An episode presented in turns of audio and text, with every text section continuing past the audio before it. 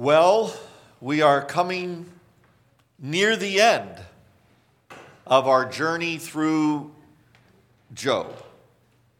And, uh, over the past uh, few weeks, you know, different times, I've kind of painted the, the picture for you of, of Job being in a courtroom. And, and even last week, as we looked at closing arguments, we had that kind of courtroom idea, that courtroom picture.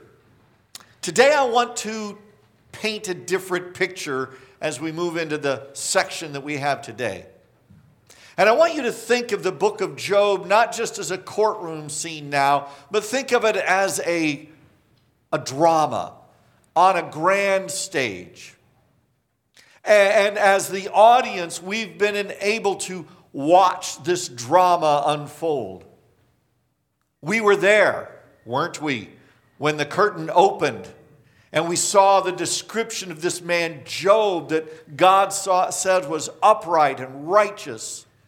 And we saw the conflict as it came about in, in heaven as the accuser came before God and said, and God said, Have you noticed my servant Job? And the accuser basically said, Job only worships you because you give him stuff. And, and we saw, and, and we still scratch our heads at the uh, willingness of God to allow Job to go through great trials losing his children and all of his wealth in a moment.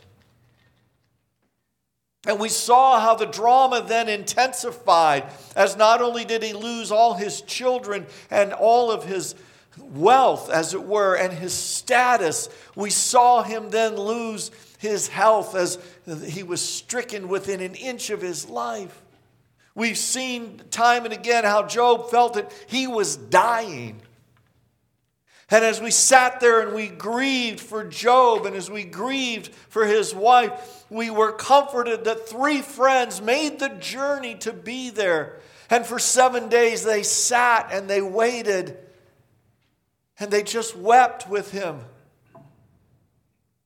But then, in response to Job's lament, they unloaded on him and for chapter after chapter, speech after speech, they kept driving home a wrong theology about God, a theology that says God only blesses you when you're good, and when you're bad, God just cuts you down. And a theology that said, Job, you're only in this difficult situation because bad things only happen to bad people, and God is punishing you. And we know because we were there for the first scene. That's not true. And what that does in Job is it raises up in him a defensiveness and even a demandingness and Job says, I do have something to say before God. I need to be there before God. I need to come forward. And in the midst of that, Job says, I know my Redeemer lives and I know my advocate is there. And so there's this mix of faith and struggle and demandingness. And if we're honest with ourselves, we've all been there.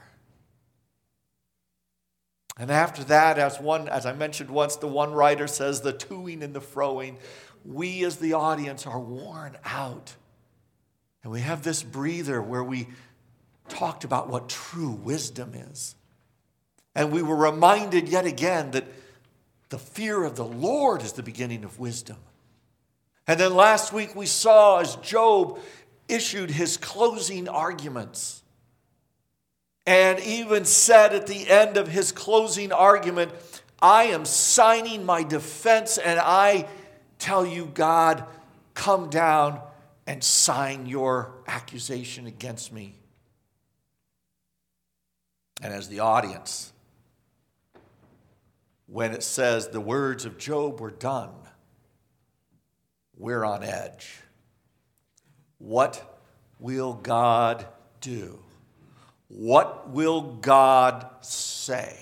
How will God respond? And all of a sudden, from almost out of nowhere, a fourth character comes in.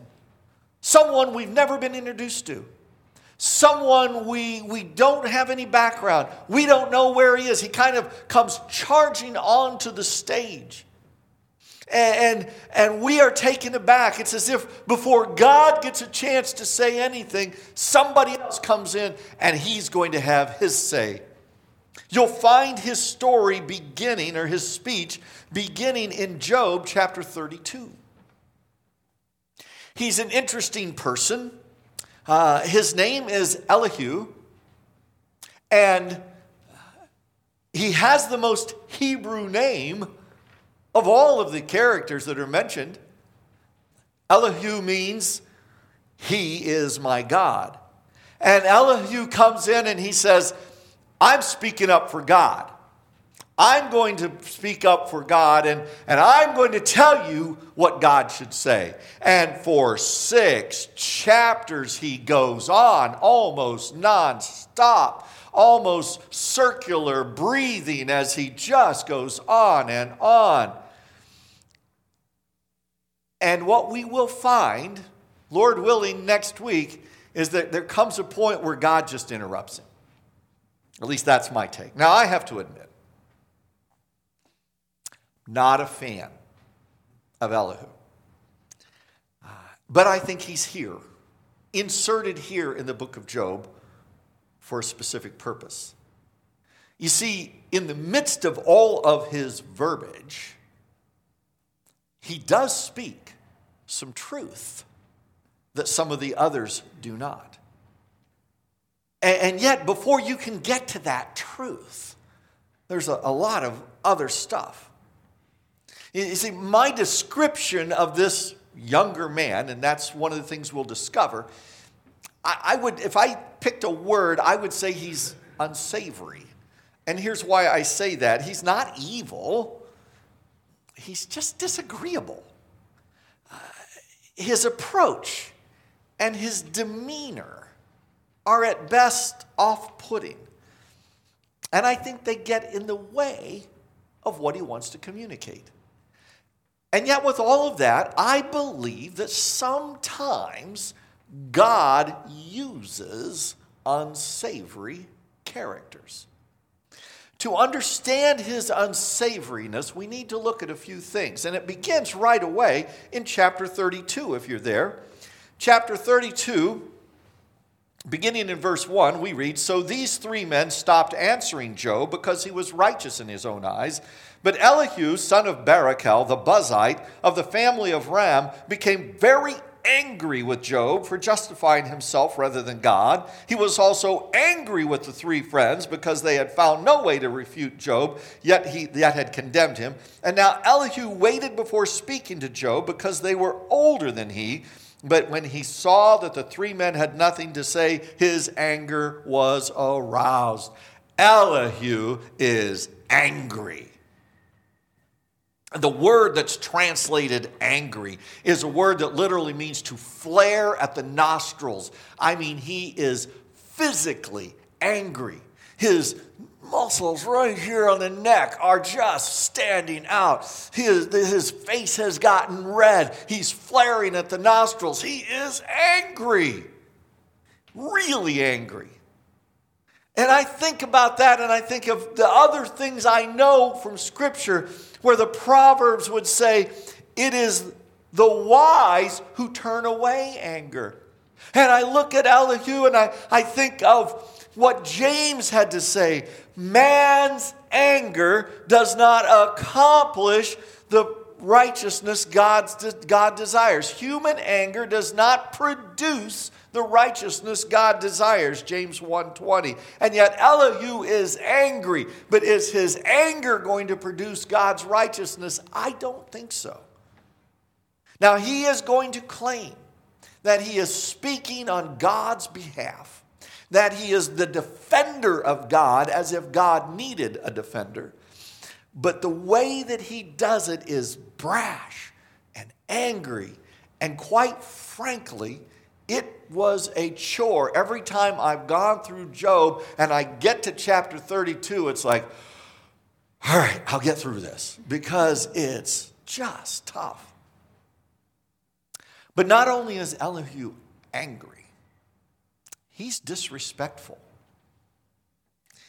I think it's very important whenever we study the Bible, that we do our best to try to understand the culture from which the scripture was written. And that reality is, really helps us as we understand Elihu. He mentions here, and he several times, uh, in fact, I'll pick it up in verse 6 I am young in years, and you are old. That is why I was fearful. 32 6.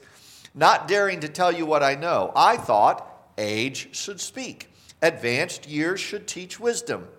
But it's the Spirit in a person, the breath of the Almighty, that gives them understanding. So, in other words, he said, You know what? I've waited. I've waited here on the side of the stage, and I've just listened. And, and I wasn't going to speak until you were all done, but now it's my turn. And so, in that sense, yes, he's right. He respects age, he respects their right to speak first. He didn't speak up until he, he, it was right. That's great. But then he does something throughout his speech, speeches, that we don't notice right away in our Western culture. In our Western culture, we tend to think that everybody's on the same level. And uh, so we, we, we treat everybody on the same level. Uh, but yet, we understand that we're not all on the same plane. Let me, let me set it up this way. When a, a person is elected to be the President of the United States of America, even their closest friends address that person as Mr. President or maybe someday Madam President. It's a sign of respect. My wife and my daughters have all been teachers. Now, when my wife started teaching, she was 23 years old.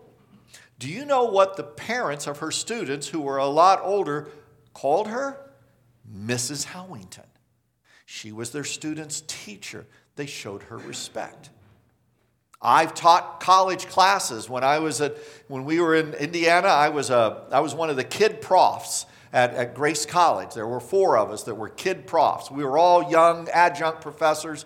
You know what my students called me, even though I was barely 10 years older than them? Prof. It was a sign of respect. In the ancient Near Eastern culture, and even in Eastern cultures today, older people, people with positions of authority, are never addressed by their first name. Uh, they are addressed by their title and in the, even in the book of Ruth, when Boaz goes to the, as an elder, as a leader in the community, goes to the city gate to begin to negotiate for taking on Ruth and Naomi, there is another kinsman redeemer who's ahead of him in line, and he doesn't call him by name. He doesn't say, Hey, Bob, come on over here, have a seat, we've got to talk. He says, Hello, my friend, can we talk? Now, granted, this book is named after Job. And granted, God and the accuser used Job's name, but in the ancient Near East, a greater could address a lesser by their name. But, and Job's three friends never address him by his name. However, in his speeches, Elihu consistently shows disrespect for Job by directly addressing him three times. In, in 33 1, he says, But now, Job, listen to my words. You don't do that in the ancient Near East. He could have said, But now, sir, but now, friend. But when he says, But now, Job, he's bringing Job down to his level. It's a sign of disrespect. He does it again in 30 in, in verse 31 of the same chapter. He does it again in 37 14. Three times he addresses Job directly by his first name. That is not done, it's disrespectful. And then six times he addresses Job indirectly using his name again. He does it in 32 12. But you, I give you, I gave you my full attention, but no one of you has proved Job wrong. None of you has answered his arguments. None of them said Job, but he does. He does it in 32:12. He does it again in 34:5. He does it again in 34:7. He does it again in 34:35. He does it again in 34:36. He does it again in 35:16. And, and, basically, he's saying, Job, we're on the same par. Oh, you may be older than me, but I don't have respect for you. We'll see in a minute that while there's truth in what Elihu says, it's not always what you say, it's how you say it. And remember, culture does matter. And I believe Elihu is disrespecting Job because of another character quality that comes out in him. Elihu is arrogant. He presents himself as having the answers. He presents himself as the one speaking for God. He presents himself as just as wise as Job and his three friends. Note what he says here in chapter 33, verse 33. But if not, I'm going to pick it up in verse 32. If you have anything to say, answer me, speak up, for I want to vindicate you. But if not, then listen to me, be silent, and I will teach you wisdom.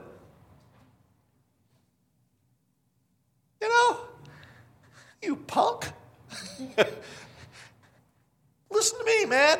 Oh, I am. I'm 20 years younger than you, Job, but I'm going to teach you wisdom. I'm going to school you.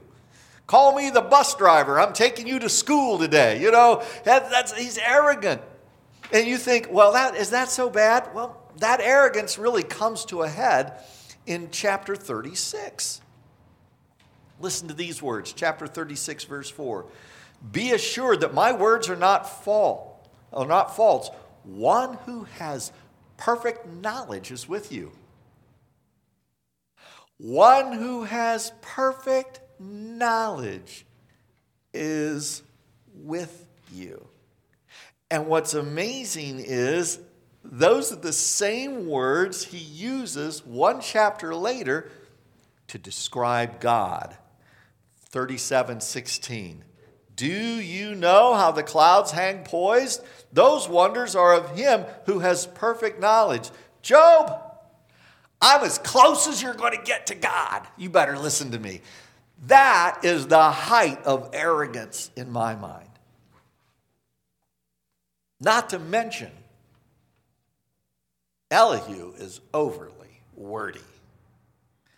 Everything he says in six chapters could be really boiled down to about a chapter. He just goes on and on and on. When I was studying for my degree in counseling, I also had to be going through counseling.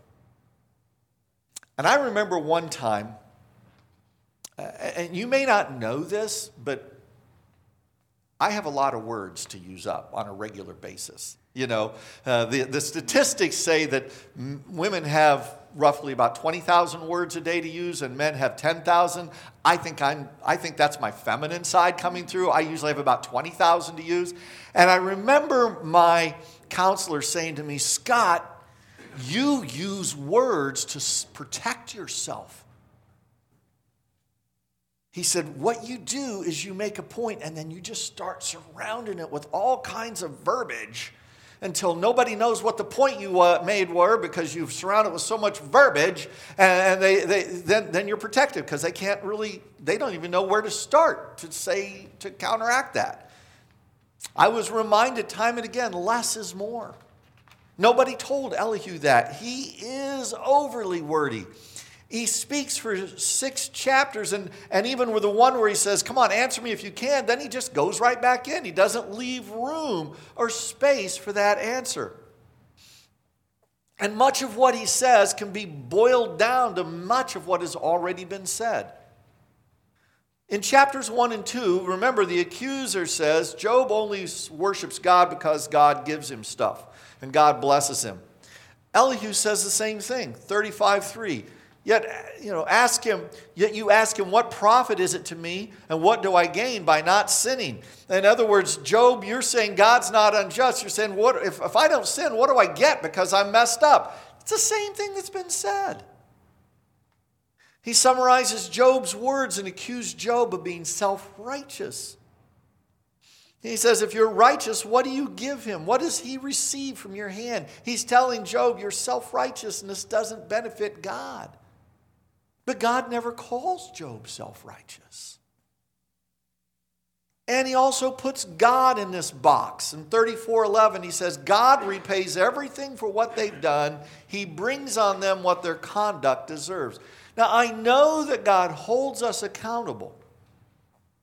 But I know also that God reminds us time and again that he's a gracious and compassionate God. He says this in 36, 11 and 12. If they obey him and serve him, they will spend the rest of their days in prosperity and their years in contentment. If you obey and serve God, you're going to be rich and content. That's what he says because that was the theology of the day. God blesses people who do good things, but if they do not listen to him, they will perish by the sword and die without knowledge. It's overly wordy when you can boil down six chapters into a few sentences and get the gist of them. Elihu, Elihu accuses Job of sinning. Uh, listen to these words from chapter 34, verses 7 and 8. Is there anyone like Job who drinks scorn like water?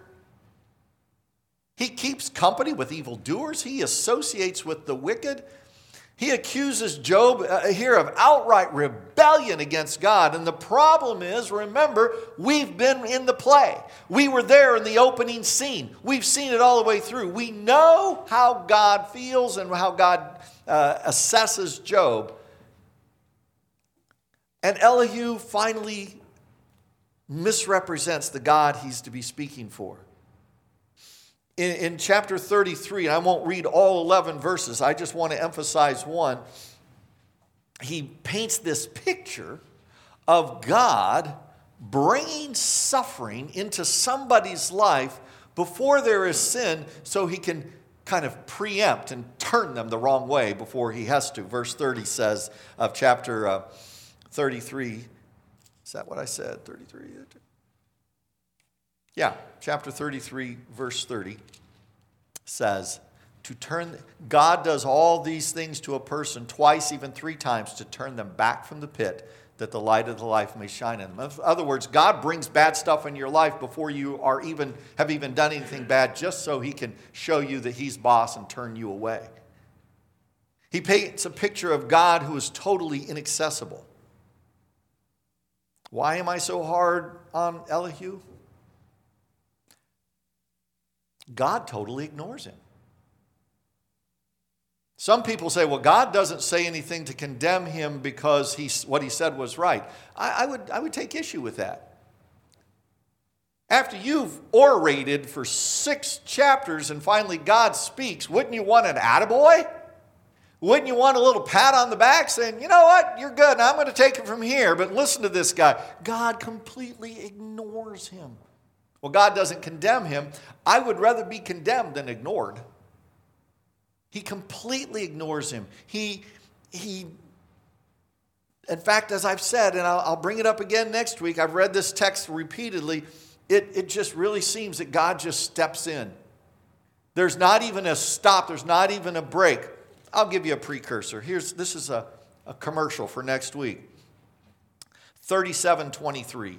The Almighty is beyond our reach, exalted in power, in his justice and great righteousness he does not oppress. Therefore, people revere him. For does he not have regard for all the wise in heart? Then the Lord spoke to Job out of the storm, and he said, Who is this that obscures my plans with words without knowledge? He's not talking to Elihu. He's talking to Job. He completely interrupts and ignores Elihu. But there's good news. Sometimes unsavory characters can speak truth. I think it was Dawson Trotman. Dawson Trotman was the man who started what we now know today as the Navigators, our, our missionaries of the week. Kirk and Janice Reynolds are with the Navigators. And, and, and this statement is attributed to him. In every criticism there is a kernel of truth. And look for the kernel of truth in that criticism.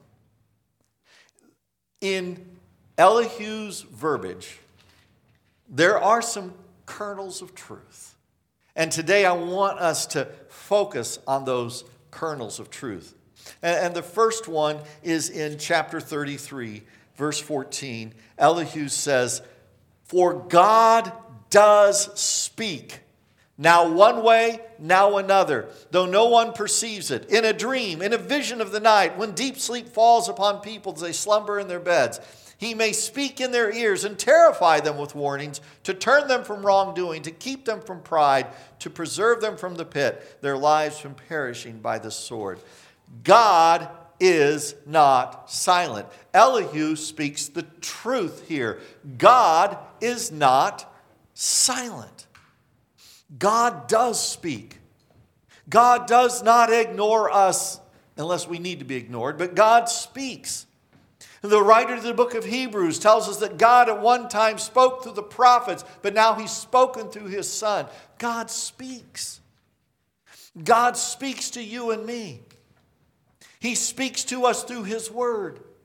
He speaks to us through the proclamation of his word. He speaks to us in the stillness of the night. He speaks to us through a friend that comes along in the right way. God is not silent. He speaks. Elihu is right here. He's, that's truth that he's saying here. The next chapter over, chapter 34, beginning in verse 10, he says, So listen to me, you men of understanding. Far be it from God to do evil, from the Almighty to do wrong. He repays everything for what everyone for what they've done. He brings on them what their conduct deserves. It's unthinkable that God would do wrong, that the Almighty would pervert justice. Who appointed him over the earth? Who put him in charge of the whole world? If it were his intention and he withdrew his spirit and breath, all humanity would perish together and mankind would return to, to dust. If you have understanding, hear this. Listen to what I say. Can someone who hates justice govern? Will you condemn the just and the mighty one? Is he not the one who says to kings, You are worthless, and to nobles, You are wicked? Who shows no partiality to the princes and does not favor the rich over the poor? For they are all the work of his hands. God is not silent, God is not unjust.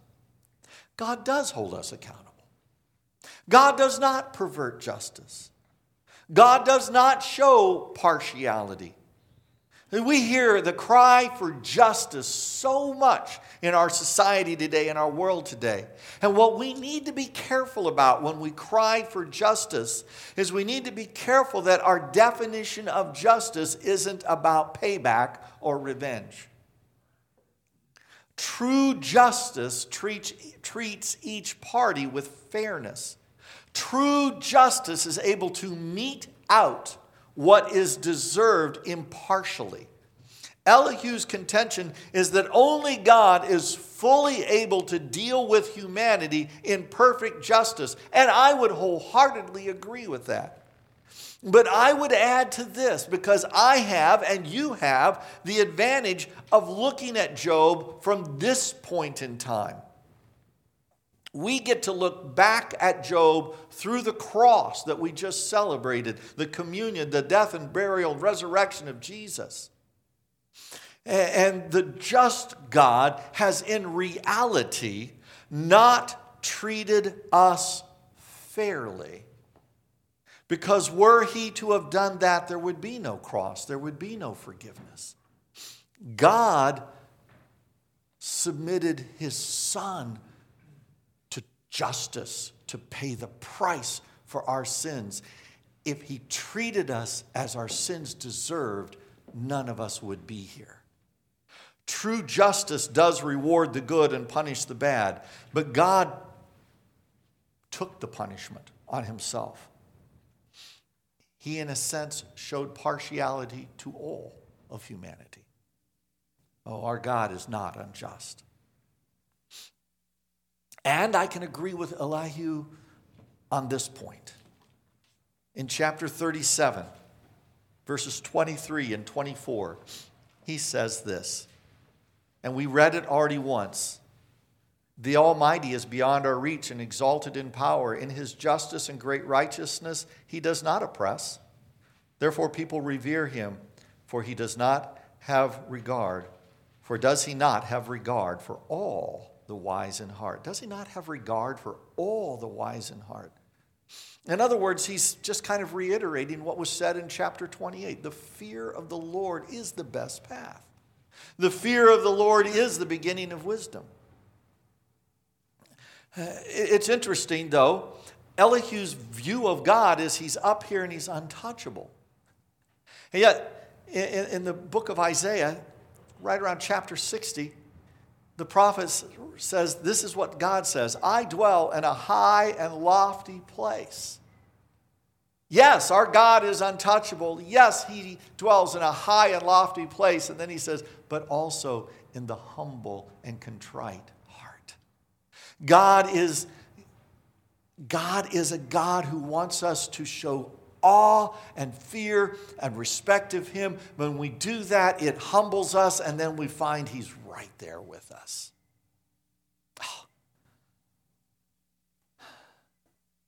In his final words, in this speech, mixed with arrogance and disrespect of Job, Elihu does paint a picture of a powerful and sovereign God. Well, we're going to get that display.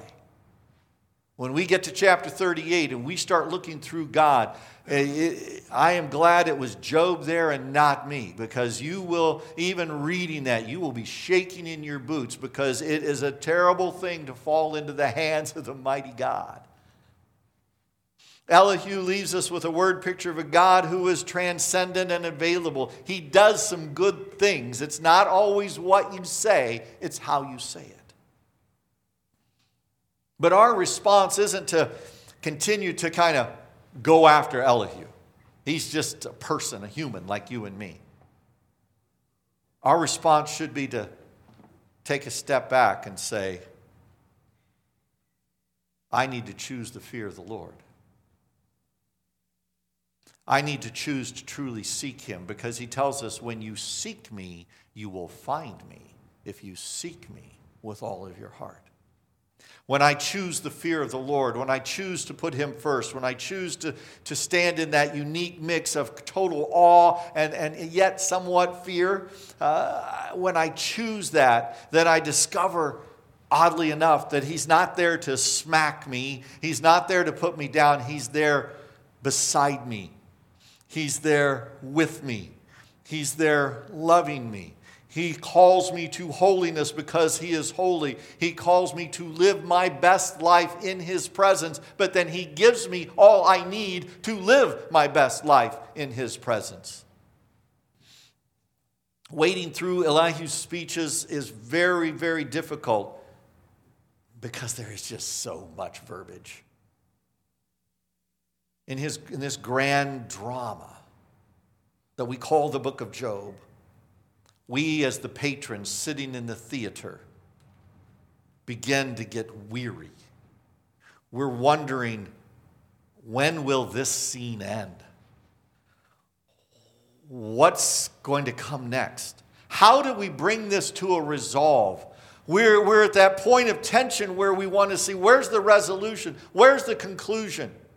And we're ready for someone to make sense of it all. And we will find great relief when God steps onto the stage and says, Enough. But for today, we walk away with the brash, angry words of an arrogant and disrespectful young man and a reminder that God can and will and does use everyone, even unsavory characters. And when we wade through all the verbiage, we realize we do serve a God who has spoken and will speak.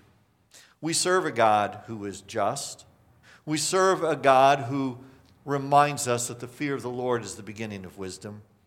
And we serve a God who is also at the same time loving and gracious and compassionate, who loved each of us so much that in the fullness of time, he sent his son, born of a woman, to die on the cross for your sins and mine. We're reminded again that it is the fear of the Lord that is the beginning of wisdom. So allow the words of an unsavory character to still be used of God to move you closer to Him. Let's pray. Father, thank you for your word today. What a great reminder today that uh, as flawed as we all are, as flawed as Elihu is, you still find a way to use us. You still find a way to let us be mouthpieces for your truth. You still find a way to show us who you are. Thank you for what we've seen. Thank you for that reminder today that you still are the God who was on the throne using and working to bring glory to your name. In Jesus' name.